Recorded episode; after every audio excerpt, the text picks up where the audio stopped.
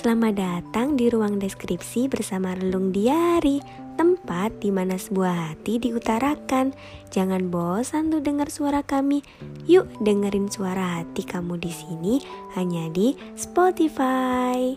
Eits, jangan lupa kirim email curhatan hati kalian bisa di Instagram at relung underscore diary. Selamat mendengarkan.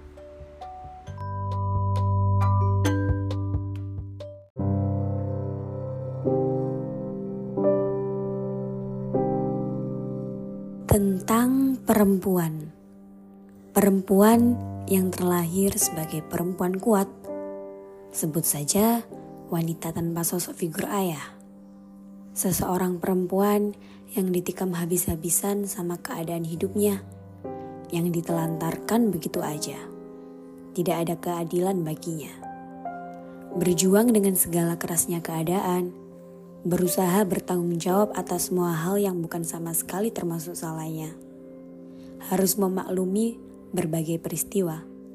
Padahal dirinya ingin dimaklumi perasaan kacaunya. Kali ini jalannya akan semakin sulit kembali. Terseok-seok sampai tidak punya harapan atas hidup. Kalau dibilang penjahat sesungguhnya, apakah dia pantas disalahkan untuk harus mengasingkan diri? Dia hanya perempuan yang dihantui oleh penghakiman banyak mata manusia, yang sering disalah-salahkan dan disudutkan. Apakah dia benar-benar penjahat yang sesungguhnya?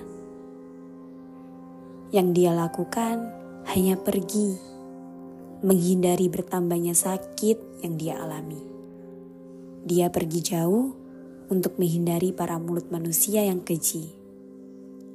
Dia beranjak pergi bukan untuk melupakan yang sedang terjadi, namun hanya ingin sejenak bernafas dengan tenang. Mengemban banyak tugas yang harusnya bukan tugas dia.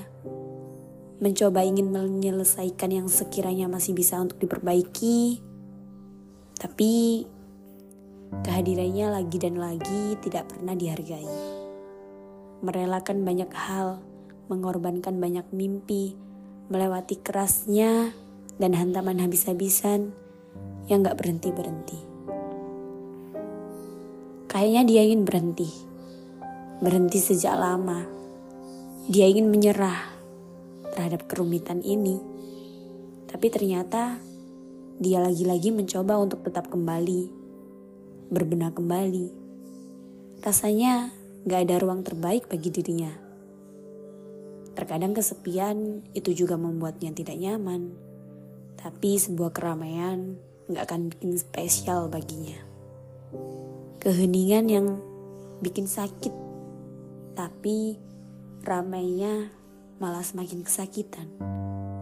Sampai-sampai keadaannya membawa cukup jauh bersembunyi Jikalau dia tak seberuntung putri kecil ayah lainnya, semoga dia beruntung sebagai wanita yang dimuliakan oleh suaminya nanti.